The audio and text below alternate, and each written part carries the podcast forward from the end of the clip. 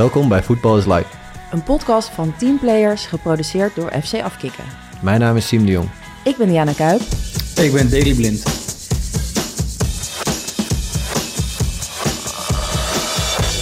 teleurstelling, boosheid, verdriet.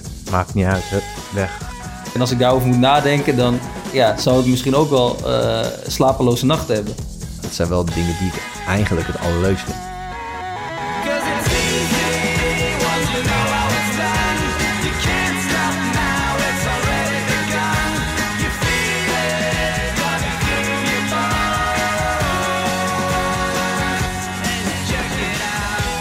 Ja, welkom mannen. Ehm, er is nog een man bij vandaag. We hebben een gast vandaag. Namelijk een oud teamgenoot van jullie.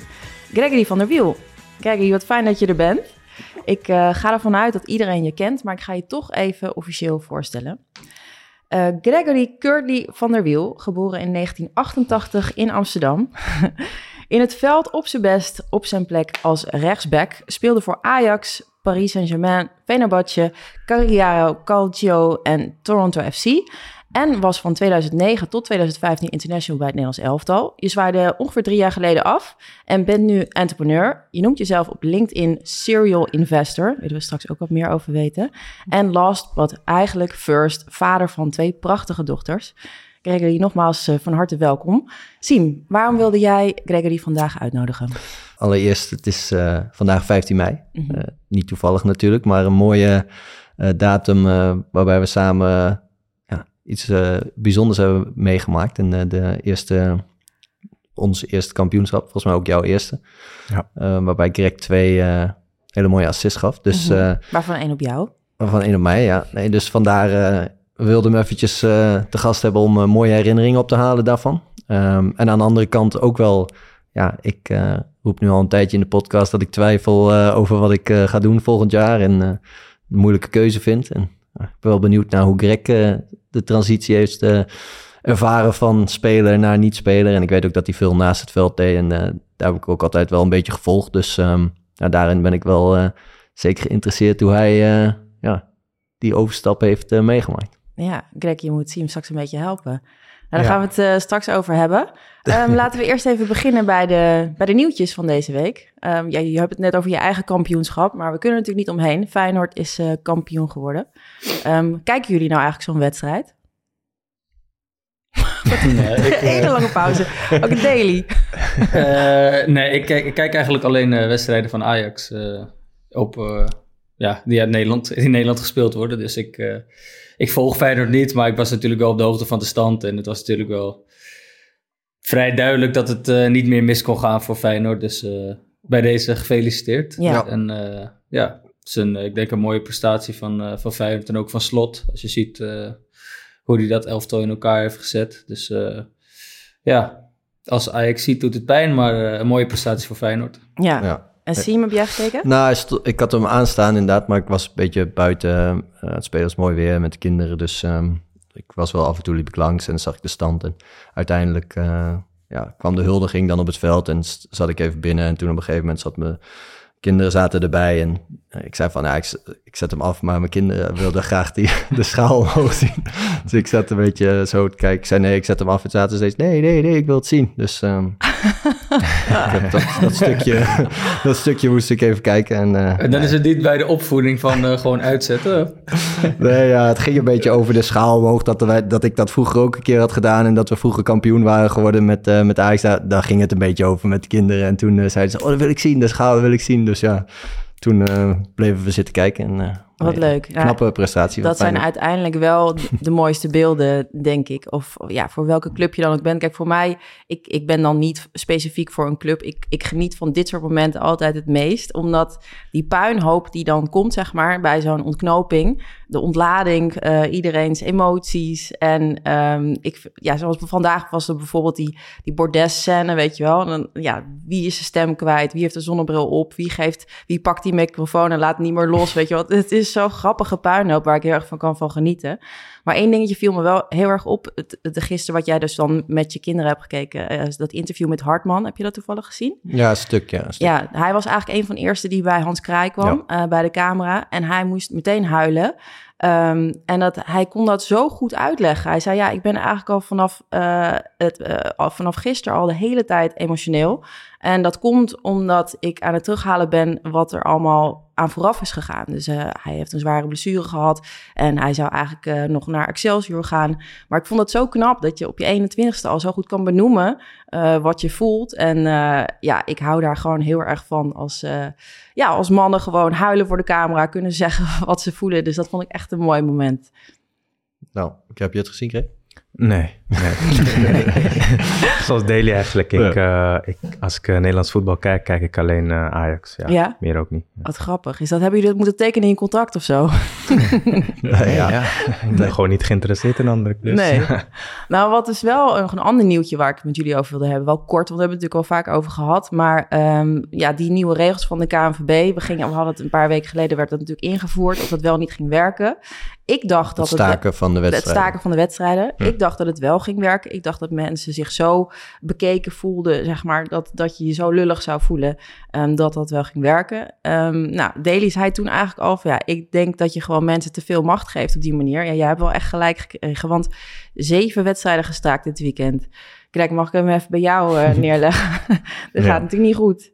Nee, ik heb het uh, ook dat niet helemaal gevolgd. Ik... Uh, Eigenlijk volg ik sowieso voetbal veel minder dan vroeger. Mm -hmm. uh, ik begin nu wel weer een beetje te volgen. Ik denk de eerste anderhalf jaar, twee jaar heb ik het bijna niet gevolgd na mijn carrière. Bewust niet? Uh, ja. ja, ik denk wel. Ik denk dat ik heel veel, uh, heel veel emoties en gevoel ja. daarbij ja, ik vind opgelopen. het ook leuk soort te kijken. Ja. ja, dus dat heb ik bewust vermeden. Ja, ja, even jezelf uh, rust gunnen van het wereldje. Ja, ja, waar precies, je, ja. je, ja, waar... ja, ik ben er niet uh, al te goed uitgekomen, vind ik zelf. Dus daarom denk ik dat het uh, bepaalde dingen triggerde bij mij. En, Ja, daar willen we het straks ook uh, Ja. even met je over Ja. hebben. Go- Maar inderdaad, dan heb je waarschijnlijk dus ook niet echt meegekregen wat Nee, de niet- regels niet van helemaal, de KVB nee. zijn. Nou, dan leg, leg ik hem toch even bij Siem neer. Want wat dus inderdaad is, is dat er ehm, als er iets gegooid wordt op het veld, dan moet iedereen eraf. En als Ja. er nog een keer iets, dan moet de wedstrijd gestaakt worden. En dat is natuurlijk nu super irritant, want deze weekend moesten er dus al zeven wedstrijden gestaakt worden. Ja, en Dat is niet normaal. Siem. we hadden het ook al in die wedstrijd, niet de laatste wedstrijd, maar de wedstrijd daarvoor. Ehm, was ook bij een doelpunt, werd, eh, kwam er wat op het veld en moesten naar binnen. Maar het voelde voor mij gewoon alsof ik twee keer de rust in ging. En ja, ik bedoel, als Ja? je dan... Dat, ja, Leg eens uit, wat bedoel je daarmee? nou, als je dan een kwartier gaat zitten en ik, ik zou gelijk, ja, eh, breng, even, breng even een fiets of zo. Want ja, ik moet een beetje in beweging blijven. Ja. En dan, dan gingen we weer tien minuten het veld op. En dan gingen we weer een kwartier naar binnen. Oh, daar heb ik niet eens bij stilgestaan. Ja, maar we hebben het er toen al over gehad. Van het is ook zwaar irritant voor de spelers. Ja. Ehm, en ik snap wel dat je, ja, waar we het over hebben, dat je eh, excessen wil aanpakken. En eh, als het eh, een gevaarlijke of een bedreigende situatie is in een stadion, dat je daar wat aan wil doen. Maar we hebben het nu inderdaad wel over een één biertje soms die Mm. op het veld valt als er gescoord wordt. En het is niet een aanval. Het is ook nog het, vaak het eigen publiek. Het heeft dus helemaal niks met bedreigende situaties Nee. te maken. Maar Maar wat denk jij, Daily? Gaan ze terugschroeven? Want het werkt zo niet. nou ja, de play-offs komen eraan. Dus eh, nee, je ze kan, gaan het zeker. Ik denk niet dat ze het gaan terugschroeven, want dan geef je toe. Ja, maar je kan niet de Dus, play-offs eh, gaan staken. Elke Nee, maar je kan wel zonder publiek spelen. Wat, eh, ja, maar ik bedoel meer tijdens de wedstrijd. Je hebt over, als je zeg maar de eerste play-off wedstrijd... twee dagen of drie dagen later speel je de volgende wedstrijd. Ja, ik denk toch dat het wel zo blijft. Maar ik denk dat ze over het algemeen gewoon st- strenger moeten optreden tegen de mensen die, eh, die iets gooien. Ze kunnen tegenwoordig precies de mensen eruit pikken. En ik denk dat ze. Ja, daar hoeven wij niet een kwartier naar binnen. moeten maken. Daar hoeven wij niet voor een kwartier naar binnen. Als, als ze iemand eruit willen pikken, kunnen we... Of zet ons even vijf minuten langs de zijlijn... en eh, haal degene eruit en dan kunnen we weer door. Of twee minuten van mijn part. Ja. Maar blijkbaar werkt het dus niet. Nee, Nou ja, Nee, dat is duidelijk. Nee. nou ja je bedoelt ze blijven keer in één weekend, dat is... echt hè? Maar ik dus dacht ik, echt... Ik schrik er gewoon van. Maar Ik- ja, inderdaad, zoals, zoals Daly dan zegt, dan geef je ze gewoon macht. En dat, ja, Je kan Nou, niet bij, toegeven. bij Groningen Ja. was toch van tevoren al aangekondigd... Was dat ze wedstrijd wilden gaan staken. maar ik dacht gewoon, weet je wel, die sociale controle en het feit dat je zoveel impact hebt op anderen.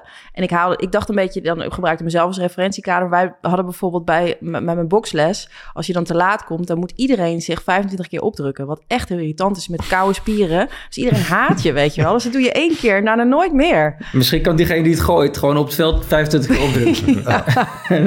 En met boxles kun je daarna zelf, als je het irritant vindt, die, go- diegene Precies. nog even aanpakken. Ja, maar je voelt al gewoon iedereen al je haten. Dus dat doe je gewoon nooit meer, dacht ik dus. Maar nou ja, de- Nou, we willen toch ook niet eigenlijk wat soms gebeurt, dat, dat er iemand gaat boksen in het publiek met iemand die een bierglaasje gooit, neem ik aan. Dat is Nou, ook niet helemaal de bedoeling? Nou ja, dat zag je toen die eerste Ja, keer gebeuren. dat lijkt me niet dat dat de bedoeling is, toch? Maar- Zo willen we toch niet dat dingen die fout gaan worden opgelost Nee, je wil door ook geen mensen. geweld Nee. oproepen. Nee, nee. Ja, Dus er nee. moet iets veranderen. Maar het, eh, het gaat nog niet top. Zoveel is duidelijk. Nou ja, hopen dat het in ieder geval zo min mogelijk weer gaat gebeuren. Want het is, het is voor ons ook Ja, het is vervelend. en het is voor iedereen vervelend. Ja, je dus moet ja. ze gewoon geen, geen power geven, nee. Inderdaad. Nee.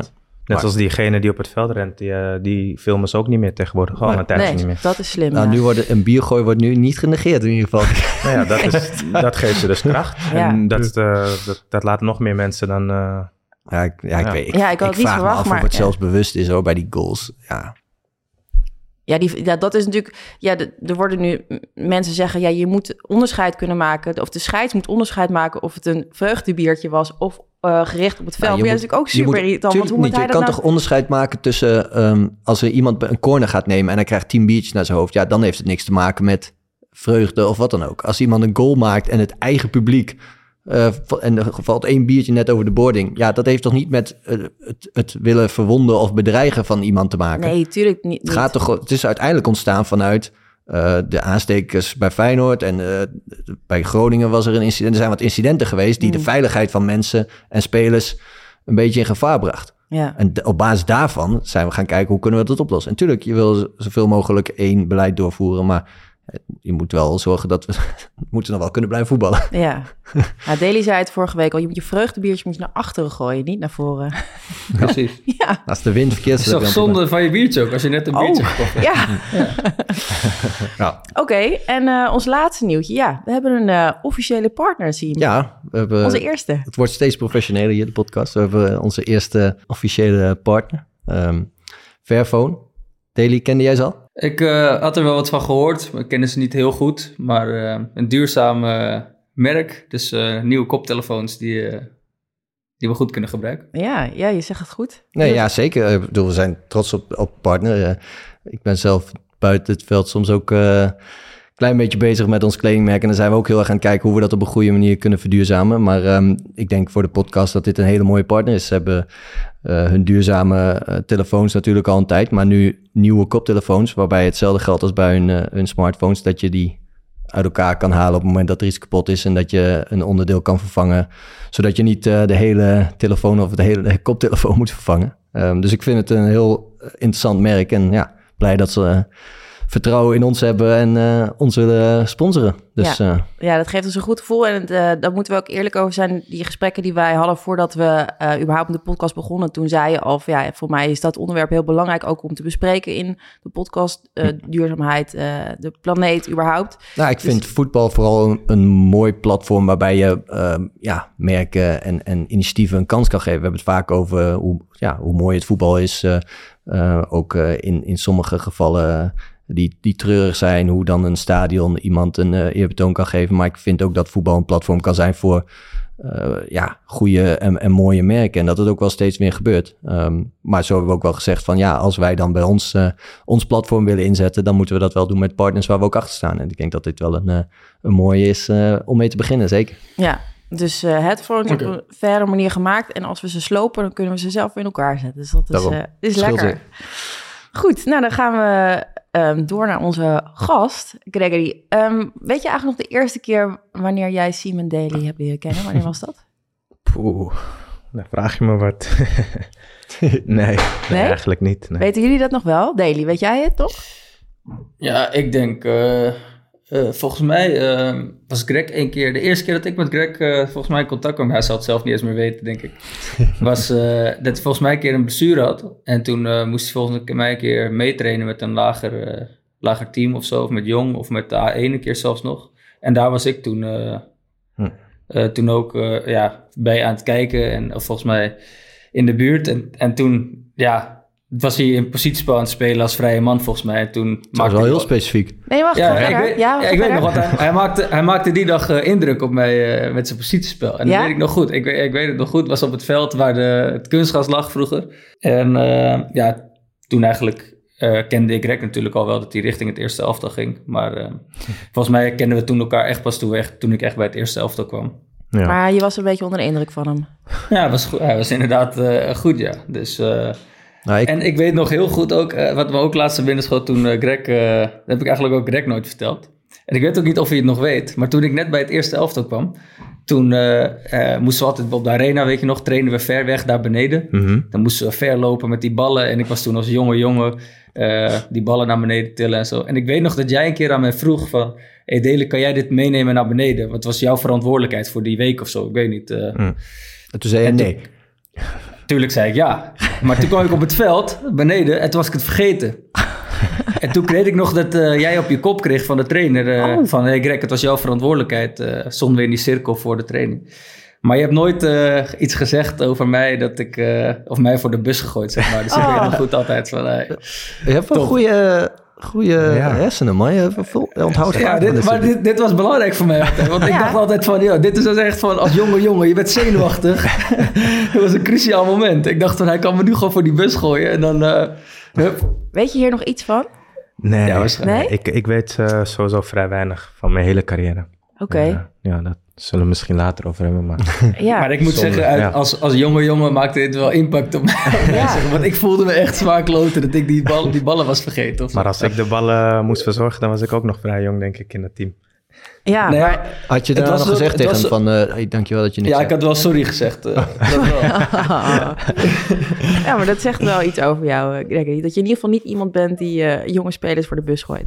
Ja, precies. Nee, ja, nee, nee, ja, dat klopt wel. En Siem, jij, wat, wat weet jij nog? eh? Nou, ik weet nog dat ik in de jeugd bij Ajax kwam. En volgens mij was jij toen ook net, net daarvoor of daar teruggekomen. Van, je was naar Haarlem gegaan op een gegeven moment en weer teruggekomen. Ja.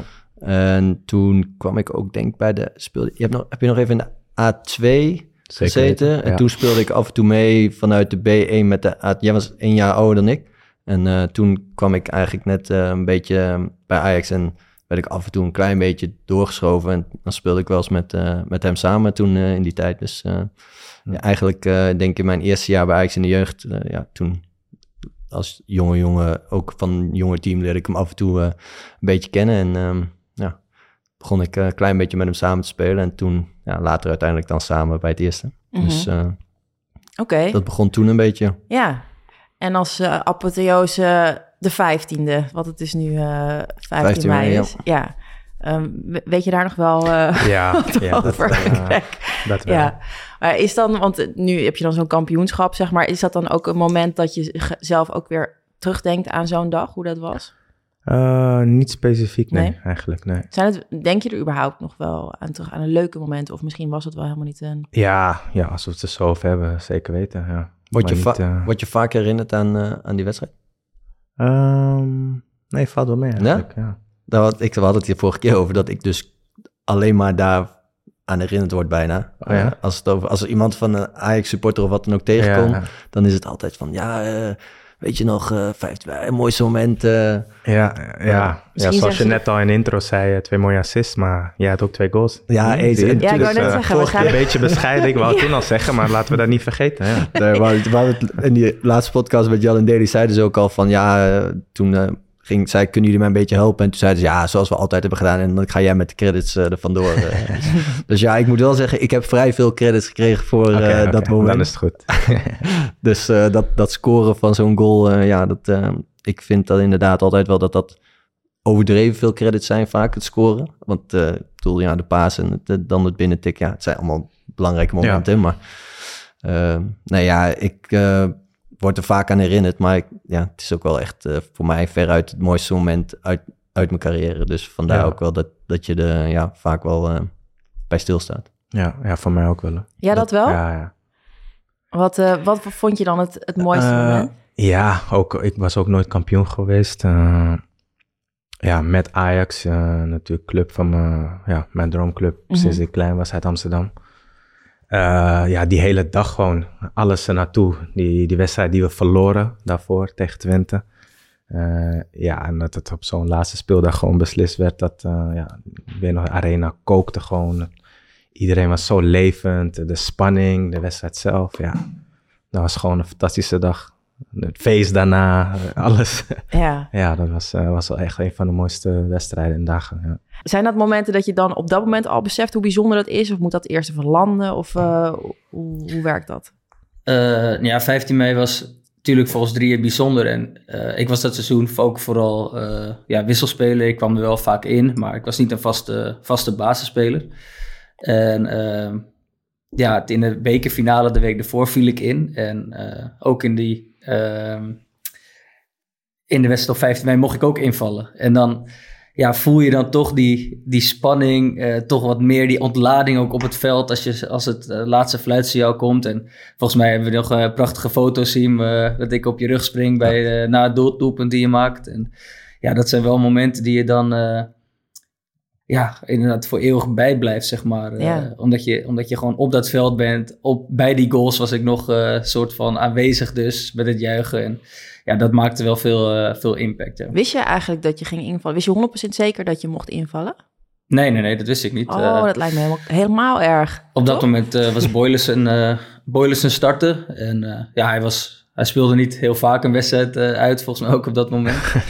Eh, helaas voor hem. Maar ja, voor mij was het, eh, was het natuurlijk fijn dat ik eh, mocht invallen. Dus eh, ja, het was, eh, was een mooi moment. Ja, Ja, en het bijzondere is gewoon wel dat het voor heel veel mensen, ehm, ook zeg maar supporters en iedereen, dat het een van de mooiste momenten is ja, in, in de arena en, en bij Ajax. Met veel mensen eh, die best wel veel hebben meegemaakt bij Ajax, dat ook wel als een van de mooiste momenten noemen. En, ehm, want de andere kampioenschappen daarna zijn wel ook hele mooie momenten. En, en op het moment is het wel, dat het gebeurt, ben je wel echt heel blij ermee. Maar toch had, had dat andere iets speciaals. Ook door de allerlaatste wedstrijd van het seizoen tegen de nummer 1. Zoveel jaar niet kampioen. eh, Op zo'n manier in zo'n stadion. Derde ster. Ja, de derde Alles, ster, ja. alles ja. klopte gewoon. Ja. Dus dat, dat alles bij elkaar maakte het ook wel echt speciaal. En daarom is het dus ook wel grappig dat veel supporters en zo, die, die dus nog tegenkomt of zo, ook over dat moment beginnen. Ehm, niet over een ander kampioenschap of zo daarna. Dus ja, het is niet zomaar alleen het kampioen worden of zo. Want ja, dat, dat blijft ook wel bij. Maar ehm, ik denk wel dat dit echt wel bijzonder maakt dat het zo, ja, zo groot was.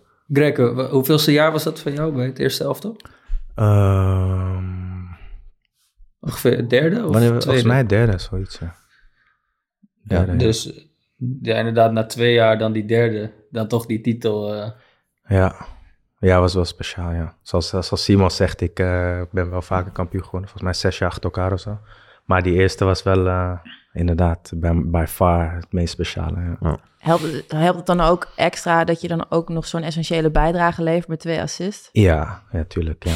ja, zeker weten. Het is toch, denk ik, anders als je er niet echt bij betrokken bent of wel. Ja. Ja, ja, Ja, weet ik niet. Toch denk ik, ja, maar toch denk ik, want Van Daly en Jan bijvoorbeeld, die geven, ja, Jan, eh, Jan was ook Ja. nog aanvoerder natuurlijk en zo, maar toch geeft denk ik veel jongens van die, ja, die periode en zo, ook al ben je alleen een supporter bij betrokken, dan nog hebben mensen zo'n gevoel van die wedstrijd. Ja, Maar ik snap wel wat je bedoelt. maar ja, ik weet niet of je hetzelfde voelt als een wisselspeler bij hele jaar. Of dat je echt basisspeler Ja, bent. en. Echt, me- ja, ik weet het nou, niet. dat is wel, wel anders hoor, denk ik. Ja. Ja, nee, eens, dat, is ook, dat geloof ik ook zeker hoor, maar ik bedoel meer van het, ehm, het moment van hoe speciaal die dag was. Nee, ja, Zeg maar, dat- Ja. Dat denk ik dat iedereen wel een beetje heeft meegekregen. Ja. En ehm, jij zegt net al van, ik, ik weet niet zo heel veel meer, maar van, van dat soort dagen dus nog wel, alle Ja, details.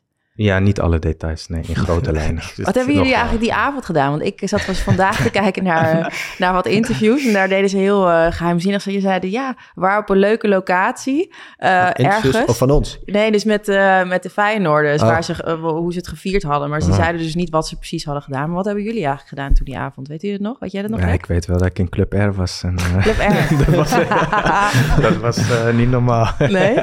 In ieder geval in mijn beleving dan. Kunnen jullie daar nog eh, wat meer over vertellen, Siem?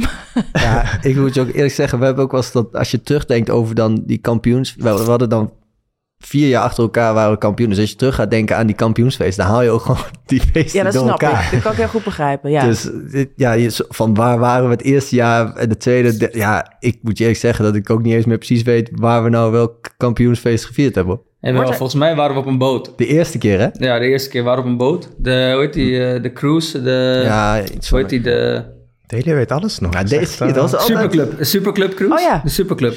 Volgens mij waren we, waren we op die met boot. artiesten.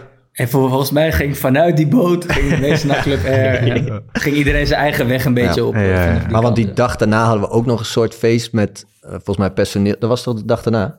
Dat hadden we volgens mij Dat weet nog. ik dan niet meer. Die volgende dag wist ik niet meer. En toen gingen we nog met z'n allen daarna naar eh, Amerika. Oh ja, ja. Toen hadden we nog een uh, eindejaarstrip uh, vanuit sponsoren. Moesten we nog in Amerika wedstrijden spelen. En toen waren we dus kampioen geworden net daarvoor. En toen gingen we nog, nou, wat is een week of zo, gingen we naar Amerika. En daar ook Oh. nog een beetje Voor de huldiging vieren. ook nog? Nee, nee, nee, na de huldiging. Oh, Oké. Dus en ook vieren en eh, ehm, ja, gewoon met z'n allen nog, nog ook nog één of twee wedstrijden moesten we daar spelen. maar Vooral dat was vieren. heel serieus. Ja. Ja. Nou, maar de huldiging was de dag daarna. Ja, toch? Ja. Maar wordt er Ja. überhaupt wel geslapen? Dat vroeg ik me af. want Nee, dat was de dag zelf. Op Toch? Ja? Waar werd er geslapen? Na de huldiging, na de feest.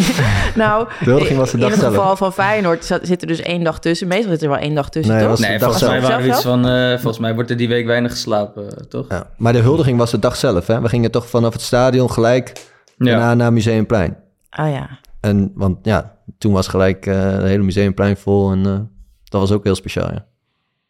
En ehm, eh, wat vond je zo speciaal daaraan dan? Ja, dat het echt letterlijk helemaal vol stond. Ik had vrienden, dat zei ik volgens mij vorige keer ook al, die, die achteraan nog, of die later wilden komen bij die huldiging. En die kwamen aanlopen achteraan het Museumplein. Maar dat ja, had geen zin meer. Die zijn weer omgedraaid en naar huis gegaan, want ik kon gewoon niks meer zien. Ik kon er gewoon niet meer bij. Nee. Dus het was echt, ja, echt één groot feest. Ja. Jij zei net al eh, dat je er dus niet zoveel eh, van, van weet. Ja. Ehm, ehm, jij hebt in 2020 een open brief geschreven over ehm, dat je een moeilijke periode had, achter de rug had of inzat, waarin je angstaanvallen had. En Mhm. waarin je dus zei dat je als speler eigenlijk te veel je emoties hebt onderdrukt en dat het er nu eigenlijk allemaal uitkwam. kwam. Ik neem aan dat jullie die brief toen ook eh, hebben gelezen, Daily en Siem. Wat eh, heeft dat voor jou teweeggebracht nadat je die brief hebt gepost? Eh, ja, veel positiviteit denk ik. Ja? Veel berichten, veel, veel berichten ook van andere spelers, van andere mensen die geen spelers zijn. eh, over hoe, hoe zij dat ook ervaren. Eh ja, was best wel voor mij nieuw. Ja, ja, ik was nog niet helemaal bekend in, in hoe dat speelt in de wereld. Maar ja, dat heeft voor mij wel echt ja, laten weten dat er echt wel veel meer mensen zijn. En zowel sporters als niet-sporters die ja, zulke dingen meemaken. Ja, ja want toen, toen was je net gestopt eigenlijk, of je was zeg maar ja, aan het, ja, ja, aan het twijfelen. wel, Ja, je was net gestopt, ja. Ja. En je zei daar ook bij van eh, de enige reden waarom ik dit doe, is omdat ik hoop eh, dat hier spelers of, of, of mensen überhaupt iets aan hebben. Ehm, ja, dat is de enige reden waarom ik dat doe. Siem, heb jij een idee wat dat inderdaad voor impact heeft eh, in de sportwereld als zo'n grote naam als Kevin Nou ja, dat doet? ik denk wel dat toen eh, ook toen inderdaad best wel veel aandacht voor is geweest. En ehm, dat het iets was wat gewoon niet heel veel besproken werd door, eh, door spelers. En ehm, ik weet wel dat, ja, dat er echt wel veel spelers zijn die ja, op een of andere manier hiermee te maken hebben. Struggelen. Ja, Mhm. en ik denk wel dat Greg daarin ehm, toch wel een beetje begonnen is in het meer bespreekbaar maken. En dat er daarna echt wel eh, eh, meer spelers zijn geweest die daar open over zijn geweest. En ehm, ja, dat het ook, ja, ook normaler is om eh, daar iets aan te gaan doen en, en te benoemen en, en hulp ervoor te zoeken. En ehm, zorgen dat je ja, uiteindelijk beter kan gaan presteren. En ik denk dat het, ook als je nu kijkt, dat het steeds normaler wordt dat, dat mensen, ehm, ja, spelers daar iets mee doen, dat clubs er iets mee gaan doen. En ik denk dat dat vroeger nog weinig zo was, ja. Ja, Greg, heb je tijdens je carrière ook al met mental coaches te maken gehad? Of? Nee, nee, het ding is, eh, ik heb tijdens mijn carrière eigenlijk nog nooit enkele in- indicatie gehad dat ik op dat gebied moeite zou hebben. Ik heb, als je, als je mij vier, vijf jaar geleden nu zou vertellen waar ik nu, waar ik zou meemaken, dan daar zou ik je gewoon uitlachen. Dan zou ik je, ben je gek of zo? Maar je had er ook helemaal Nou, geen last je- van. Heb je, heb je ook nooit gewoon eh, een mental coach misschien op... Omdat je anderen, niet per se dat je angstaanvallen zou krijgen... maar gewoon omdat je misschien met een keer prestaties... of aan jezelf twijfelde tijdens je carrière of zo? Of heb je... Nee, heb ik ook nooit gehad eigenlijk. Ik heb, je no- ging ik ook heb gewoon nooit. goed om met die druk die je toen voelde. Ja, ja dat, dat dacht ik dan. Dat dacht je dan, Eh, ja. Maar ik was wel, eh, daarom nu ik dat van jou hoor, dat verhaal van, eh, hoe heet die speler van Feyenoord? Hartman. Hartman. Ja. Hoe hij dat zo uit en kan uiten en kan huilen, zeg maar. En Mhm. hoeft niet per se voor tv te zijn, maar dat had ik dus totaal niet. Mhm. En dat is dus een van de redenen waarom ik nu zoveel problemen daarvan zie. Als had ik dat maar, dat ik me kon uiten. Ja. Dat ik, al was het thuis, al was het... Nee, ik, was, ik, was, ik kropte alles op. Alle woede, alle, alle vreugde, alle boosheid, alle verdriet heb ik 10, 15 jaar lang, misschien wel langer, 20 jaar lang opgeslagen in mijn lichaam. Nergens geuit. Thuis niet, bij mijn vrienden niet. Had je eh, dat nooit geleerd van huis uit of wat is dat? Ehm, ik denk het. Ik, eh, het begint bij mij al, denk ik, eh, vroeg. Eh, waar dit, hoe dit komt allemaal. Mhm. Het is, heeft niet alleen met voetbal te maken. Het is gewoon, ik denk, een combinatie van mijn jeugd. Mhm. Van de persoon die ik ben, een karakter. Van, van de intelligentie die mijn hersenen hebben.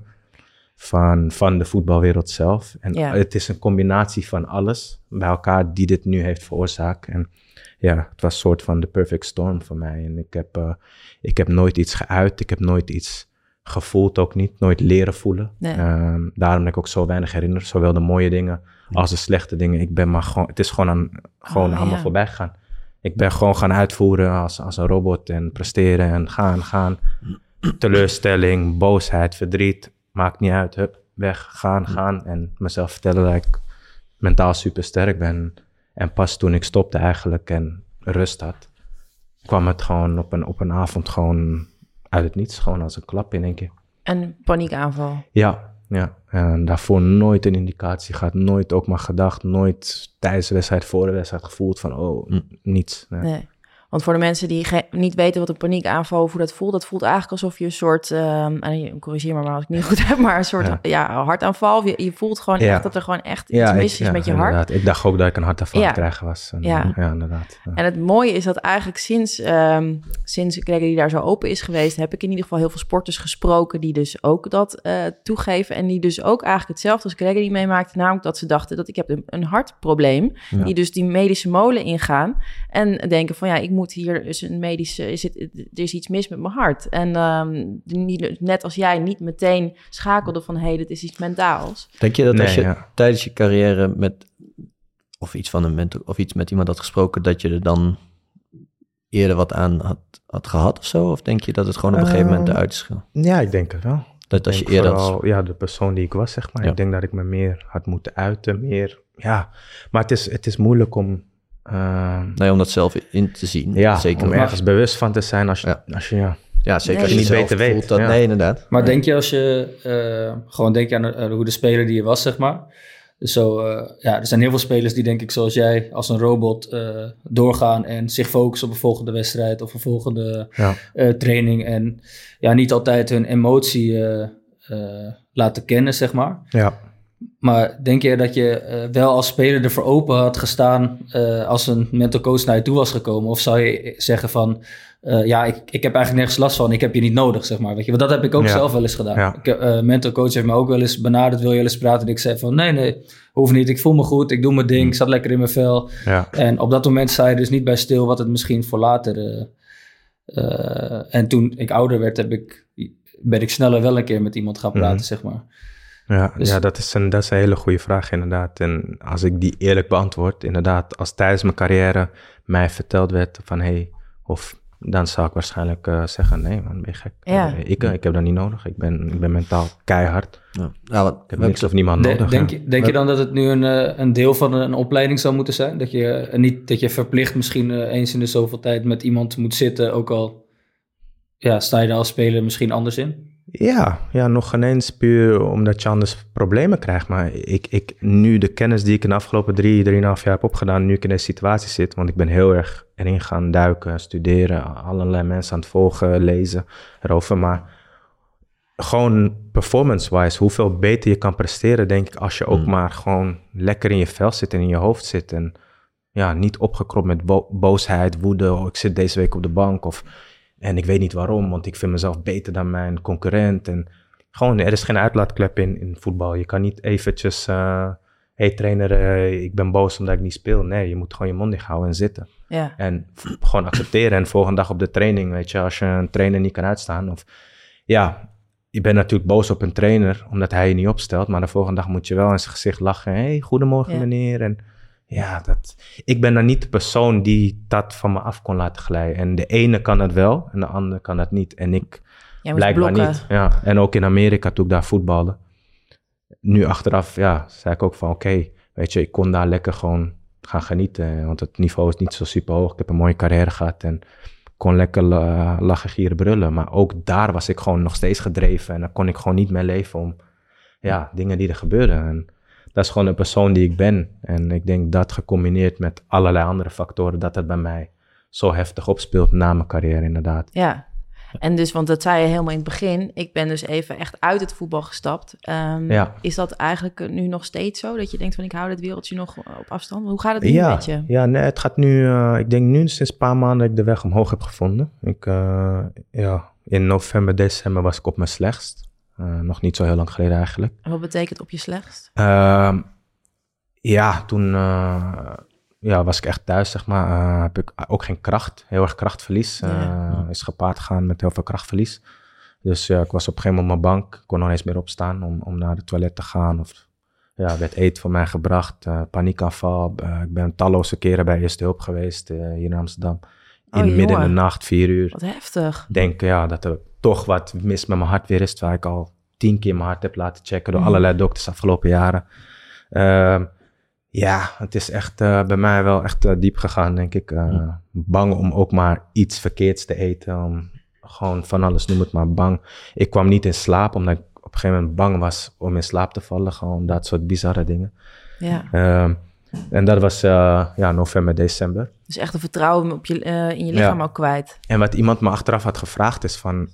hey, ha- had dat WK er niet mee te maken? Want, en ik heb daar nooit over nagedacht, maar daarna, daarna dacht ik van eigenlijk... Ik ben me heel slecht gaan voelen eigenlijk toevallig op de eerste dag dat het WK begon ook. Oh ja? Ja, en ik, ja, ik, ik zal nooit zeker weten of het daarmee te maken heeft of niet. Maar ja, het is wel die periode toevallig dat ik wel heel slecht ben gaan voelen. En misschien heeft dat gewoon ergens in mijn onbewuste getriggerd. En ik denk dat ik gewoon heel veel... eh, mijn voetbalcarrière is niet gegaan hoe ik had gewild. Eh, ik heb me niet eh, gezien gevoeld in de voetbalwereld. Ik, eh, ik denk dat er meer uit te halen was qua carrière-wise, de voetballer die ik ben. Ik denk dat ik heel erg onbegrepen was in de voetbalwereld. Ehm, ik denk dat ik als een persoon ben neergezet en misschien zullen mensen ja, die me uit mijn carrière kennen ook een heel ander beeld van mij hebben dan de persoon die ik ben. En ik ben nooit, denk ik, mezelf geweest in de voetbal. En zo'n voorbeeld wat Daly net noemde eigenlijk van, ja, ik ben heel erg voor andere mensen. Ik zal nooit iemand anders voor de bus gooien. Ik ben heel erg, ja, delen samen. Ik ben heel erg, ehm, ik heb meningen. Ik ben, eh, ik lees heel veel. Ik, eh, ik heb, ja, ik hou van, ik ben best intelligent. Ik heb ook gymnasium gedaan op school. Ik denk, ja, in de voetballerij kan je beter simpel zijn en, ja, ik wil bijna zeggen, ja, niet dom zijn, maar gewoon lekker uitvoeren, lekker eh, voetballen en naar huis denk- gaan. En, Ja. Ja, ja ik en ik ben dat vaak- niet. Ik moest altijd verklaren, of in ieder geval, ik moest weten waarom. Even gewoon voor mezelf. Van, hey Greg, doe dit.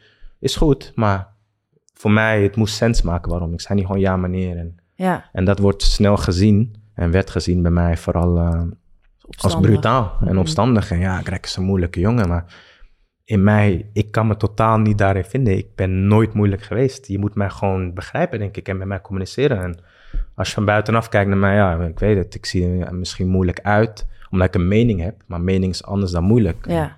Ja, ik zie dat met tattoos in mijn nek en ja, weet je, ik krijg snel die stempel gedrukt, maar En die stempel ja, heeft je ik kan me daar niet, eh, niet in vinden. En dat op een gegeven moment, dat, dat zijn allemaal teleurstellingen. En dat doet denk ik ergens diep van binnen pijn. En op het moment denk ik, ja, nou, je stoere jongen, ja, ah, boeit me niet. Maar ergens boeit het wel. En dat, doe dat maar 10, 15 jaar. Toen ik 14 was weggestuurd worden bij Ajax, is ook weer ergens, gaat in je systeem Ja. zitten. En doe dat maar 15 jaar en afgewezen worden en afgekeurd worden op, op wie jij bent. Terwijl ik in mijn ogen gewoon een hele goede jongen ben. Nog steeds, weet je, altijd geweest. Maar ik werd keer op keer maar weer afgewezen. En hup, ik kwam weer op de bank en ik moest weer weg van de club. Omdat mijn gedrag hun niet aanstond. Maar ja, dat, eh, dat heeft bij mij heel veel pijn gedaan, denk ik. En ik denk als, als grootste klap mijn eh, laatste jaar bij Toronto... waar ik dan ook weer weg moest na een jaar. Ja. Dat heeft bij mij gewoon ja, zoveel ja, emotie. ja, want daar is het echt naar je zin ook, hè? Ja, ik had het eh, voor het eerst sinds jaren weer heel erg naar mijn zin daar. Eh, mooie start, leuke mensen, leuke teamgenoten. Geweldig, ik vond het echt geweldig om daar te spelen. En ik wou daar nog vijf, zes, zeven jaar spelen. Vandaag de dag zou ik nog steeds willen spelen. En Ja. Ja, want in die tijd sprak ik jou nog een keer. Dus was, er- je zei dat iets was met het trainen, dat je een op andere dag... ja, ja, ik had gewoon ja, een voorbereiding van het tweede seizoen daar. Had ik Ja. gewoon, eh, en voorafgaand had ik einde van het eerste seizoen al met de trainer een hele goede band Mm. gesproken. Face-to-face van, weet je, volgend jaar wil ik wat meer leiders erop proberen te pakken met mijn ervaring uit Europa. Want het jaar was niet zo goed gegaan voor ons. Mm. Eh, dus ik wou wat meer, ja, meer in het team brengen om ook beter te presteren, weet je. En, eh, en dan de voorbereiding ja, was het weer een beetje slappe hap, vond ik. Uh, Trainingen waren lachen, gieren, brullen. En ja, ik ben, ik ben gewoon iemand die wil presteren. En ik wil het beste voor het team en ik wil winnen. Ik ben gewoon een winnaar. Hmm. En zodoende kwam ik in een discussie met de trainer op het, op het trainingsveld. Um, waarvoor ik nog tegen hem zei, hey, trainer, laten we straks praten. Ja. Want ik ben gewoon een passievol mens. En als ik geïrriteerd ben in het veld, ja, dan ben ik geïrriteerd in het veld. Ik heb wel karakter en ja... Dus we hebben daar die discussie gevoerd toen, toen midden op het veld voor de spelers. Uh, ja, best harde woorden heen en weer. Nooit gescholden of iets, maar best wel harde woorden. En ja, de volgende dag mocht ik, uh, mocht ik weg van de club. Uh, Oh. moest ik met mijn familie, mijn dochtertje die in Canada was nee geboren. joh. Is Maar het ja, iets zoek het maar weer uit. Nee, want ik, Ja. ik Dus wat ja, nu daar zeg, stond ik weer op straat. We hebben het een tijdje terug hier ook wel over gehad, toch? Van dat ik zei van ja, dat je eh, vooral over het communiceren en dat ik ook best wel soms op trainen geïrriteerd en het willen Ja. winnen en Ja. best Klopt. wel felle discussies. eh, Ja, we hadden en- het over botte Hollanders die Ja. wat gewend zijn wat eerder. eh, maar ook wel gewoon over het communiceren. Want ook Ja. bijvoorbeeld zo'n voorbereiding. Ook als je, met een, met een, als je speelt en je, je praat met een trainer over hoe het gaat in het veld. En, en dan speel je ineens niet. En dan wordt er niet meer met je gepraat. En Ja. dus er zijn zoveel. Ja, het communiceren in het voetbal is ook wel, vind ik, iets wat echt nog wel zoveel beter kan. Gewoon met, met iemand omgaan. Eh, Ja, of ik nou wel of niet speel. Je kan gewoon met mensen erover praten. Ja, en, en dat je kan dus blijkbaar ook heel veel schade aanrichten. Ja. En ehm ja, Deli, wat doet dat met jou als je zo naar het verhaal van Greg eh, luistert? Ja, ik zei net even tussendoor eh, een beetje, eh, beetje herkenbaar wat bij mij bij Ajax in mijn laatste jaar nu eh, is gebeurd. Dat eh, een woordenwisseling eigenlijk veel teweegbracht. eh tussen een, een, een trainer waar je eigenlijk hoopte en waar, ja, zoals Greg zegt, ik ben ook een winnaar en daar komt veel passie bij kijken, zeg maar. En ja, dan, dan roep je soms iets in het heetst van de strijd om, om te willen winnen. En eh, ja, daarna kan je het beter samen inderdaad even apart uitpraten en verder eh, discussiëren. Ja, Maar ik denk, ehm, ja, over het algemeen wat, wat Siem zegt, communiceren is gewoon key. En, en eh, je hebt daarmee altijd te maken met verschillende persoonlijkheden. En je moet altijd ja, ook inschatten hoe elke persoonlijkheid zich, eh, zich daarin eh, bevindt en, en in elkaar steekt. En de een kan je zo benaderen en de ander zo. En ja, ik denk dat dat voor, ieder, voor iedereen anders is. Als je elkaar maar met, eh, met dus respect blijft behandelen. Mhm. Daar gaat het om. Maar ja, ik, eh, ik denk dat dat key is. Maar verder vond ik het vooral interessant wat, eh, wat, wat Greg vertelde over zijn zijn carrière, zeg maar. Want als ik aan de carrière van Greg denk, dan denk ik eerst aan een hele positieve carrière. Ja, en grappig ook is aan, dat, eh, aan een Ja. fantastische clubs. En eh, ik weet niet hoeveel assists hij op, eh op Slatan heeft gegeven, volgens mij bij Paris. en eh, kampioenschappen daar heeft gewonnen. Dus ja. eh, ja, maar het, het zegt ook wel genoeg over de sportman als, als hij is, als hij zelfs nog denkt dat er nog meer uit te halen valt. Ja, en het zegt En, ook eh, heel veel over de hoge drukketel waarin jullie eh, eigenlijk werken. En ik kan me dat dus heel goed voorstellen. En misschien is dat ook wel jullie eh, voorland, Nou ja, Deli. Als je eruit stapt, dat je dan beseft van wat je dat allemaal zou, hebt lopen zit ik me ook nu wel eens te bedenken in dit verhaal. Ja, maar ook wel wat, wat Kijk zegt natuurlijk over zijn carrière. Ik bedoel, ja, van mij is het ook naar Ajax, naar, naar Newcastle. En eigenlijk hadden we het laatste keer over, ja, bergafwaarts. En, en dat je eigenlijk constant eh, vecht inderdaad tegen jezelf, tegen het weer willen presteren op een bepaald niveau. eh, verwachtingen van eh, eigenlijk zoals in het begin van je carrière dan altijd willen winnen. Altijd spelen eh, om, om de prijs of om in ieder geval bovenin. En eh, ik denk dat eh ja, Greg dat nog eh, een hele tijd heeft volgehouden. En dat ik eh, eigenlijk nog eerder wat omlaag ben gegaan. Ehm, ja, en daarin eh, heb ik ook wel vaak uitgesproken van dat het, eh, dat het wel echt moeilijk is. En, en ja, ook wel, ook wel pijnlijk soms van dat je terugkijkt en dat je anderen ziet waar die nu staan. En ja, en zeker ook als je het dan hebt over, ehm, over willen winnen, willen presteren. Ja, dan, dan krijg je wel eens dat je iets geïrriteerder raakt op momenten dat het allemaal niet zo loopt. Mhm. Maar ja, dat hoort er ook bij. hè. Dat is topsport. Nee, Ja. Precies. Ook destijds toen ik werd, werd gestuurd, zei ik ook tegen hun van... Twee weken geleden was letterlijk een basketbalspeler op de vuist gegaan met, met zijn coach. Ja. Dat is topsport. Maar ja, dat, Ja. eh, Dat is het dus eigenlijk niet. nee, ja, ik vind sowieso dat er meer persoonlijke behandeling eh, Ja, moet zijn in de voetbalwereld. Ik zie, hoe vaak zie je niet voetballers die voor 100 miljoen worden gekocht en niet presteren en daarna weer eh, mogen opdonderen voor, voor 20 miljoen. Ja, dan Ja. pak ze even verlies. Maar Ja, als je daarin gewoon zoveel beter managt, weet je. ja. Eentje, een- eentje komt uit Zuid-Amerika, eentje komt uit Europa. Maar Het mensen kan niet zijn dat iemand ineens niet meer kan voetballen. Er is gewoon, zijn dingen gaande, maar als je daar gewoon dieper in gaat, en het is gewoon een dure investering. Ik snap niet waarom dat niet gebeurt. Ja, Nee. en ook op, je speelt dan op de ene, op, je speelt op een bepaalde manier bij een club en daardoor word je, word je goed en word je 100 miljoen waard. En dan komt er een andere club die dat dan gaat betalen en die denkt dan van, ja, die speler die gaat gewoon dat ook hier doen. Terwijl je daar op een bepaalde manier een relatie hebt opgebouwd met je spelers, met je staf. En vaak is zo'n speler niet van de een op andere dag zo goed.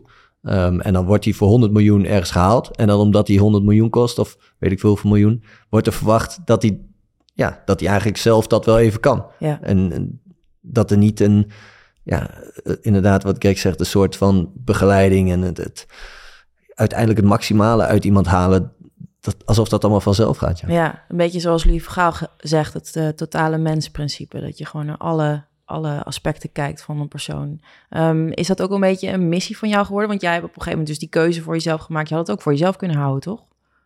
Eh, ja.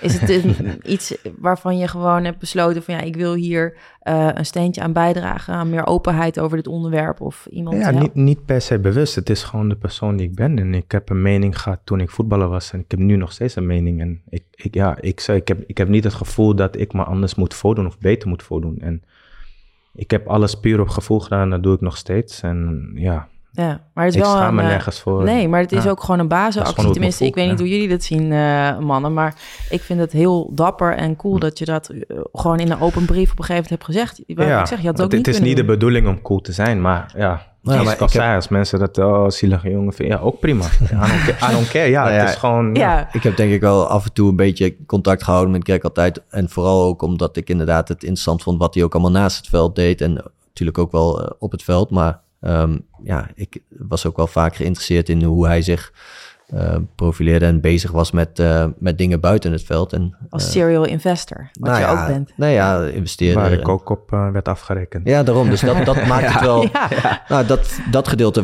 vond ik ook altijd wel... eh, ja, waarom word je inderdaad afgerekend en op, eh, op, op dingen die je buiten het veld doet... voor bepaalde dingen wel en bepaalde dingen niet. En ehm, volgens mij zei... eh, eh, in de, in de core podcast zeiden ze het ook wel mooi van... ja, als ik een, st- een studie zou gaan doen, zou iedereen zeggen... oh, hij is goed bezig. Maar op het moment dat je bij wijze van gaat investeren... wat waarschijnlijk veel minder tijd kost zelf... eh, of ja, ja, eh, een podcast een uurtje opnemen... Ja, dan, kan, dan kan het wel zeg maar de verkeerde kant op slaan. En dus het is heel bijzonder hoe dan bepaalde dingen wel worden gezien als iets goeds en bepaalde dingen als iets niet goeds. En ja, ik vind ook, ik denk dat ook heel veel spelers en ook speelsters, we hebben met Miedema hier gezeten, ook moeilijk vinden om zich uit te spreken over dingen, omdat eh, of, of dat ze iets anders doen of dat ze dingen belangrijk vinden buiten het voetbal. Ook gewoon omdat je jezelf bijna een soort extra druk oplegt, Ja. zonder dat je dat eigenlijk wil. Ik krijg gewoon gezeik. Ja, nou ja, soms wel en, eh, en, en soms dus ook niet. Dus het is ook wel eh, ja, bijzonder. En, en daarom nou, heb ik altijd wel met interesse gevolgd wat Greg deed en hoe hij dat dan oppakte. En ehm, Ja, ja want eh, daar hebben we nu niet echt de tijd voor. Maar we hopen dat je nog een keer teruggekomen. Want dat is natuurlijk ook mega interessant. Want investeren, Ja, zeker. want we, we hebben dus altijd we weer, hopen dus ook, we hebben een jong en blind rubriek waarin we dus eh, jonge spelers advies willen geven. maar dan hoeven we, dus de En hele aflevering, dus daar hoeven we nu geen vraag meer voor te stellen. Nee, maar dat, dat, dat, dan kan je dus een jonge spelers bijvoorbeeld tips geven. Want jij hebt dus altijd al geïnvesteerd en gekeken om je heen gekeken wat je met je geld kan doen. Maar goed, dat kunnen we dus nu niet echt aanstippen. Maar, Maar je voor kan jonge misschien wel... rubriek hebben we een heel stuk in deze aflevering al voor eh, over. Ik heb nog wel een vraag. Oh, jij hebt- oh, jong en blind. Oké, ja. nee, over vraag. jong en blind. Van, eh, Oh. Zijn er jonge voetballers bijvoorbeeld die je dan ook nu al benaderen of jij ze misschien kan helpen met wat jij allemaal hebt meegemaakt?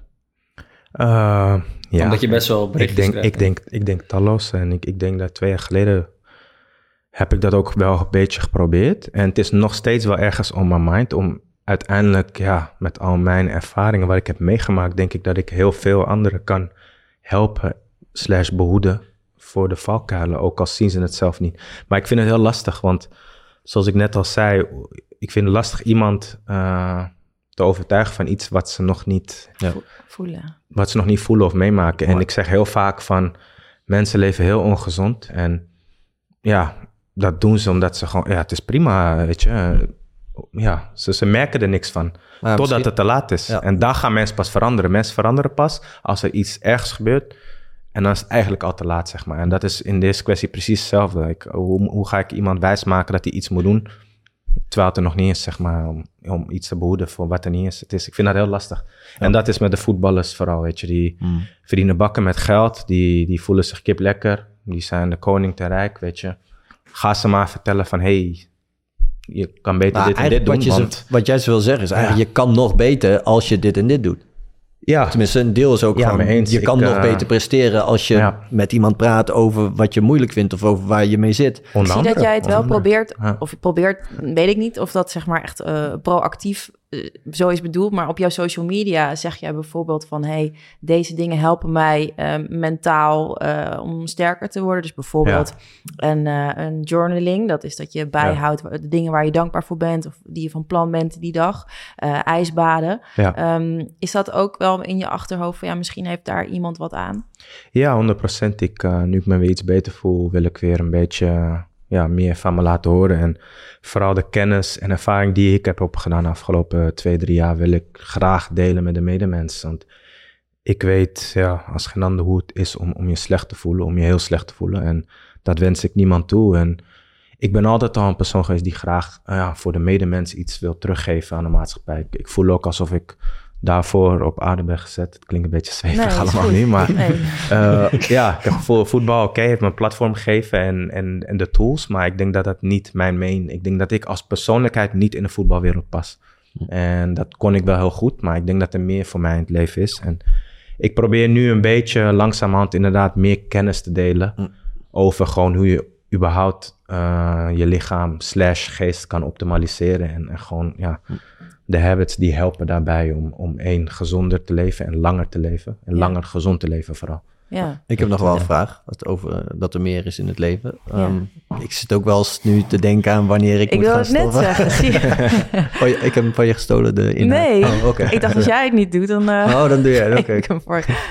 Nee, maar dus, eh, hoe heb jij nou, heb je, was er een moment dat je dacht van het is nu tijd om te stoppen? Of is dat een beetje vanzelf, had je echt een gevoel op een gegeven moment? Ik bedoel, Eh, nee, nee, zeker. Mijn gevoel, eh, die was er nog lang niet eigenlijk. Eh, Dat je- Ik had nog graag tot 35, 36, 37 willen voetballen.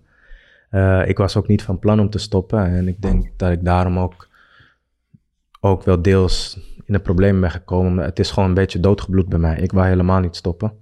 Ik zocht naar andere clubs. Ja, want jij Eh, moest weg bij Toronto. Ja, ik eh, zocht naar andere clubs, maar ik was niet meer van plan en om, om bij elke club te spelen. Ik wou wel bij een club spelen waar ik een beetje kwaliteit van leven had in een stad. Mhm. Want Ik heb in Amsterdam gespeeld, ik heb in Parijs gespeeld, in Istanbul, in Toronto. Dus alleen maar grote steden wel. En ja, mij, mij in een dorpje in Frankrijk zetten of in, eh, in, in Oezbekistan Nee. gaat mij voor geen geld eh, happy maken. nee, eens. maar en mijn niveau gezin dan? ook niet. En het niveau dan, zeg maar, want Ehm, laatst heb je nog in, in Nederland nog, wel, heb je toen nog geprobeerd om nog ergens? Ja, ja, ik heb toen geprobeerd bij RKC, Ja, ja, bij eh, ja. toen ik terugkwam naar Nederland. Want eh, ten eerste in Amerika eh, ja, keek ik bij clubs als Atlanta, waar Frank de Boer coach was. Ja, ja.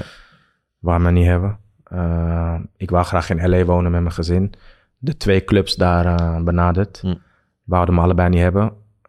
Oké, is goed. Ik speel gratis. Ik hoef geen geld. Ik heb genoeg verdiend. Wouden me niet hebben gratis. Terwijl ik op dat moment in mijn ogen echt wel ja want als niet dat de goed, beste ja. rechtsback van die league was. Ja. Dat is niet zo moeilijk. Maar gratis wouden ze me niet hebben. Heb Dus, je een idee eh, waarom niet? Nou ja, dat... Beeldvorming. ja, ik, jawel, beeldvorming, Ja? inderdaad. Ik denk dat er zo'n soortige imago rondom mij is ontstaan. Via, via, via media, via, via hoe dan ook. Ook al ken je me niet, dat je zoiets van... Oh, nee man, deze jongen brengt problemen in onze club. Wauw, oké. Dus het was Zelfs zo gratis, diep. Ja. ja, zelfs gratis. En dat was voor mij wel echt een- ook weer een grote klap. Ja, van ik. wauw, wacht Mm. eens even. zelfs gratis willen ze me niet. Ik denk, wauw.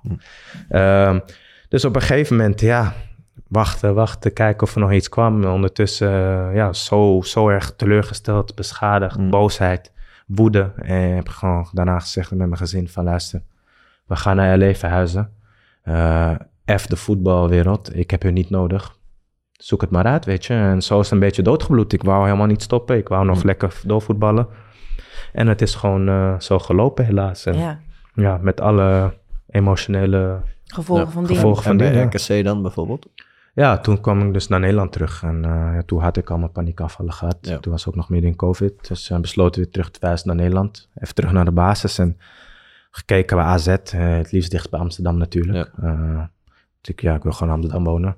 AZ, nee. Utrecht, nee. Hetzelfde verhaal weer. Hm. Ook gratis aangeboden? Ehm, ja, ik, ik, ja, gratis. Ja, als je bij RKC gaat proberen, dan ga je ook vrijwel gratis spelen. het is niet dat je daar rijk van wordt, nee. Dus dat was ook niet mijn insteek, zoals ik al zei. Ik, eh, geld heeft me nooit echt geboeid eigenlijk. Uh, uh, ik wou gewoon weer lekker voetballen en ik wou ook vooral bewijzen aan, aan, aan, aan mezelf en aan de wereld van ik ben nog steeds gewoon, mm. ondanks de imago die jullie van mij hebben, ik ben nog steeds een geweldige voetballer. En ja. ook, ook gewoon, uh, ja, grappig, toen ik van Fenerbahce wegging, toen ik naar Amerika ging, of ik ging eerst naar Cagliari in Italië, toen keek ik nog met Ajax om terug te komen bij Ajax. ik was ook gratis op te halen, die wouden mij niet hebben. En een paar weken later kocht ze Daily Blind voor 20 miljoen. Dus dat was voor mij ook wel van, oké, mij gratis niet, maar Daily wel voor 20 miljoen. Wauw. Oké, het, uh, het, zal wel, weet je. Het is allemaal dat soort dingen en dat is klap, na klap, na klap.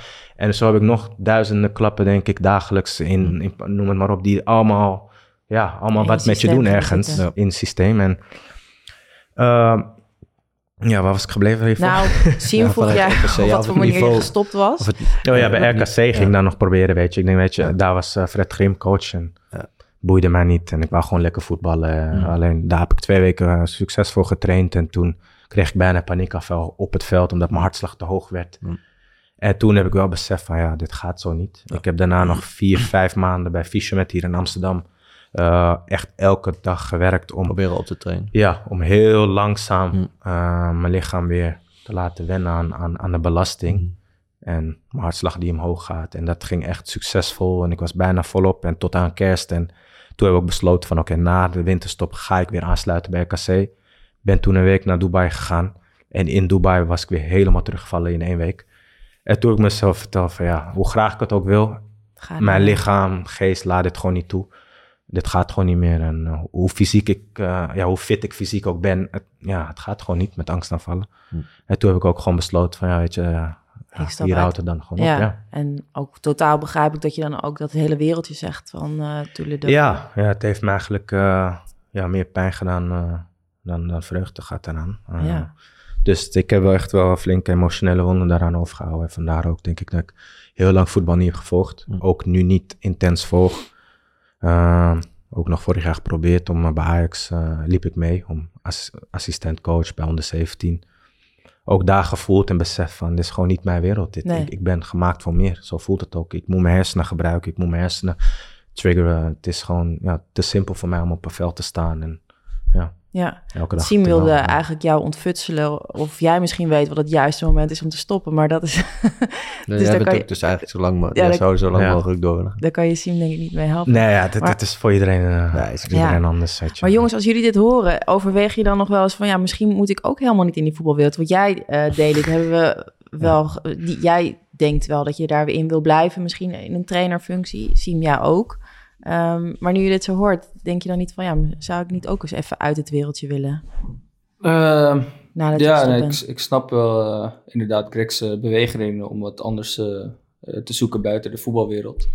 Ehm, ik heb voor mij het idee wel juist dat ik graag op het voetbalveld ben. Ik, ik, was altijd iemand die heel slecht was in, ja, of niet graag wilde zijn op kantoor bijvoorbeeld, als ik dat dacht van later, of ik wil dingen ergens te veel op, ja, laat ik zeggen, te veel buiten het voetbal vond ik helemaal niks. Dus ik vind het leuk om op het veld bezig te zijn en met kinderen misschien wel. En ik heb ook voor mezelf gezegd, ik wil mijn papier halen. Ik wil bij de jeugd een keer kijken hoe het is. En als ik merk dat ik het niet leuk vind, ja, dan zal ik ook inderdaad moeten gaan kijken naar wat anders. En wat dat is, dat weet ik inderdaad ook nog niet. En als ik daarover moet nadenken, dan ja, zou ik misschien ook wel uh, slapeloze nachten hebben.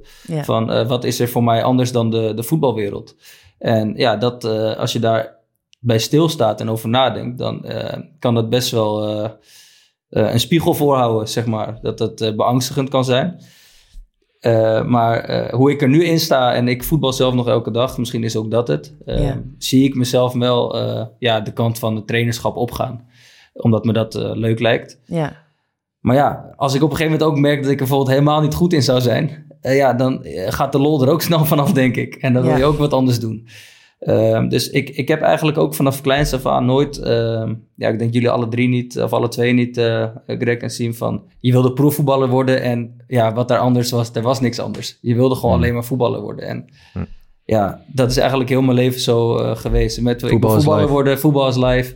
En na het voetbal wil ik trainer worden of dan ga ik op het veld staan met, met de jeugd en lijkt het me leuk om, om dingen bij te leren. En ja, zo, zo kijk ik eh, naar mezelf op dat vlak. Maar ja, zoals eh, we als voetballer, Greg ook als voetballer zeggen, je weet niet wat de toekomst Nee. brengt. Dus Ik heb wel eens gedacht van ik ga iets eh, buiten het voetbal, eh, tenminste met ondernemen en wat dingetjes doen, doe ik al wel iets Ja, buiten het voetbal. je hebt natuurlijk de kledinglijn. Dus dat zijn wel dingen die ik ook leuk vind om, om over na te denken. Maar nou, als ik jou zie, zie ik jou meer de bestuurskant opgaan dan op het veld staan, denk ik ook. Ja, maar aan de andere kant, ik vind wel dus op het veld en, en het, ja, het creëren van een team en ehm, ook de tactiek van het voetbal, ja, dat zijn wel de dingen die ik eigenlijk het allerleukst vind. Alleen, Hm. ehm, dus zeg maar, dus, dus meer de strategie achter een team. Maar ik kan me voorstellen dat je dat ook wel een beetje ook leuk zou kunnen vinden, dus bij, bij een bedrijf. Eh, wat je, maar dus ook inderdaad bij een club. Dus eh, zo'n bestuurskant bij een club, ja, dat, misschien lijkt me dat ook wel leuk. Dus eh, ik denk dat als ik ga stoppen, dat ik het rustig ga, ga onderzoeken. Een beetje zoals jij aangaf, ook Daily. Maar ehm, ik zou niet zo goed durven zeggen, inderdaad, over vijf jaar waar ik dan zou zijn. Nee. Siem moet namelijk voor 31 mei beslissen of hij eh, nog doorgaat of, eh, of gaat stoppen. Daar hebben we het al een paar podcasts over. En we zoeken dus mensen die me kunnen helpen. Ja. Nou, jij kan het dus vandaag niet. En, Maar ja, hij zegt eigenlijk zo lang mogelijk door. Ehm, Nee, Nee, het dat is- zei hij het is- Het antwoord ga je alleen jezelf ja, vinden. precies. Niemand anders kan je daarbij helpen. Ja. Dat Het lijkt is me... echt een persoonlijke Ik kwestie. krijg ook ja. veel Ja. verschillende, veel verschillende eh, antwoorden. En, we gaan en nog een polletje gaan we op Twitter zetten. Maar Maar dit dat lijkt me wel... iets te confronteren. denk ik. Ik krijg nu het eh, gelukkig eh, weer goed gaat, eh de goede kant op. Ben je dan nu bezig ook met eh lange termijn doelen, zeg maar, al voor jezelf? Of ben je nog eh, gewoon... eh, Ehm, Ja, ik bedoel meer wat Siem zegt. Ik zie mezelf niet over vijf jaar, maar heb je nu wel zoiets van... Ja, oké, ik weet nu, het gaat goed met me. Waar wil ik nu zijn over een paar jaar? Of... nee, eigenlijk nog steeds geen, eh, geen idee. Nee, ik, eh, ik ben wat dingen aan het proberen wat, ik, wat mij interesseert, waar ik denk wat me interesseert. Maar ik ben ook gewoon nog aan het testen en ja, nogmaals aan het ontdekken wat ik leuk vind. Nog steeds wie ik ben echt als persoon. En ik denk dat ik heel ver verwijderd eh, van mezelf ben geweest in de voetbalwereld. En ik denk dat dat het grootste probleem is, waardoor ik nu zoveel problemen heb. Ja, dat zal niet iedereen hebben. Als jullie gewoon jullie zelf altijd zijn tijdens het voetbal, dan zal je nooit problemen ondervinden. Maar ik moest me zo erg anders voordoen en aanpassen in die wereld. En ben Maar zo ik- niet mezelf geweest daar. Ja. dat ik daar nu, zeg maar, ja, nu moet ik mezelf weer leren kennen. Maar ik heb geen idee, nee, over vijf jaar waar ik sta, wat ik wil. Maar ik herkende, ik herkende mezelf wel in het, wat je zei, dat je in een tunnel leeft, zeg maar. Want Ja. als, eh, Mm. ik ken ook heel veel voetballers die, eh, die vraag je over een wedstrijd. En ze weten precies nog welke minuut Ja. wat, ze, wat ze deden. Ja. En als je dat aan mij vraagt, weet ik ook heel veel wedstrijden eh, gewoon niet meer, zeg maar. Of momenten niet. eh, totdat ik het misschien tegenwoordig kan je dan terugvinden op YouTube misschien of zo. Of eh, Instagram. Dat je die filmpjes ziet. Maar Ja, ja toen je dat zei, dacht ik ook bij mezelf. Ik, Nou, ik heb ook hebben we- heel veel wedstrijden in een tunnel geleefd. En eigenlijk op automatische piloot. Ja, want dit en, zeiden we laatst nog ook al steeds een keer. eigenlijk wel, weet je. zei laatst ook al een keer over, zeg maar. Ik had dat ook in de jaren bij Ajax bijvoorbeeld, dat je in een soort hyperfocus zit. En dat, dat eigenlijk alles daaromheen laat je gewoon een soort van gaan. En, en je zit echt gewoon in die wedstrijd tot wedstrijd. En ook wat je zegt, het, het vieren of teleurstellingen. Het gaat allemaal weer zo snel gewoon voorbij. Ehm, zeker als je dan door de week weer speelt. En ja, dan, dan, dan heb je ook soort van geen energie echt om andere dingen te doen. Ehm, en ik merkte wel dat sinds ik wat langere blessures heb gehad, dat je dan ook wel meer gaat zitten in van, ja, er is ook iets meer of zo. Je krijgt ook bijna een soort van, ja, soms heb ik ook wel eens het gevoel dat ik, eh, dat je, dat je meer aanwezig bent sinds je niet meer, sinds ik niet meer zo in die hyperfocus van drie dagen, om de drie dagen een wedstrijd eh, spelen of zo. Ook gewoon voor je omgeving en voor andere mensen. Ja, het is zonde eigenlijk. Want ja, wat, ik, wat ik ook had eh, toen ik stopte was, toen ik weer voor het eerst een beetje voetbal ging kijken, vooral Champions League. Ik keek gewoon letterlijk naar wedstrijden en ik dacht, Wauw, geweldig. Daar wil ik ook staan. Mm. Letterlijk na mijn carrière. Maar ik heb daar talloze keren gestaan. En dat was voor mij gewoon Echt? wow. Ja, serieus. Ik keek echt naar Oh. tv en ik zag die volle Ik stadions. En ook ik- nu als ik een keertje arena binnenloop Ja, en ik zie die Ik zei wedstrijd. dat toch over, over die bekerfinale? Ik zei dat toch in Ik de heb dat nooit beseft, nooit Ja. meegemaakt. En dat is mijn, ja, misschien mijn kleine tip aan jullie van...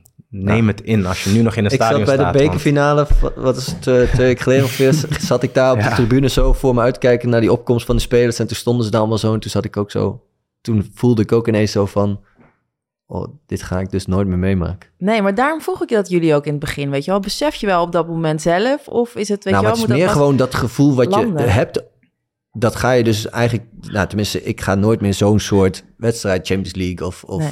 bekerfinale of ehm, ja, zo'n kampioen, zo'n gevoel, dat, dat besef kwam dan opeens dat ik Mhm. daar zo zat in, in zo'n stadion op zo'n moment. Voel je dat dan ineens? En dat is wel dan dat je denkt van, ja... Het is eigenlijk wel- zonde dat als je zo op het hoogste niveau speelt, dat je soms ja, Ja, te dat- weinig tijd hebt om ervan te genieten, omdat je in die focus zit, zeg maar. Ja. Ja, maar ik denk eh, ook niet dat het bijna anders kan. ja. Heel zonde. Ja, misschien. eh, voor sommige spelers is het hun leven, hele leven lang eh weggelegd. Ja, daarom, dat ze zo niet- spelen, ja. zeg maar. Maar- Dus die kunnen er misschien wat vaker van genieten. maar voor, voor heel veel spelers is het ook, eh, ja, bijvoorbeeld bij Ajax toen de tijd was het eh, niet vanzelfsprekend dat je altijd Champions League speelde. En ja, dan kan het zomaar zijn dat je maar één seizoen eh, in die Champions League speelt. Eh, bijvoorbeeld alleen de poolfase ook nog. En eh, ja, dan is het misschien voor een paar weggelegd om daarin door te groeien naar een andere club en daarbij een andere club nog van te genieten. Eh, maar ook voor sommige jongens, dat is het. En ja, dan heb je misschien zo in die focus geleefd dat je misschien te weinig van het Champions League deuntje genoten hebt of zo, weet je, Ja. op Ja. het veld. En, eh, Nou, laat dat dan eh, goed advies eh, als afsluiter eh, zijn. We houden dan dus even nog als cliffhanger, Siem, wat jij eh, gaat beslissen. En je hebt nog, even kijken, het is de 15 nu, je hebt nog twee weken. Ja. Ehm, Greg, ik wil je heel erg bedanken dat je hier was en eh, voor je verhaal. Wat ik wel heel mooi vond, is dat jullie eigenlijk jongens eh, ook deze podcast wilden hebben. In de hoop dat er dan jonge spelers zouden luisteren en die dan je een beetje advies kon geven. En niet de fouten zouden maken die jullie hebben gemaakt. En eh, dus jullie vinden hier een, een beetje gelijke daarin in, in Greg's missie. Ehm, dus ja, nogmaals veel dank voor je komst. En ook eh, ja, heel veel sterkte in, eh, in je weg naar eh, steeds sterker worden. Ehm, mannen, ik eh, zie jullie als het goed is eh, volgende week weer. En ehm, aan de luisteraars ook dankjewel voor het luisteren. Wil je ons nou vaker horen? Abonneer je dan op eh, je favoriete podcastkanaal. En mail ons, mail En, Siem. Ja, mail naar podcast.voetbalslife.nl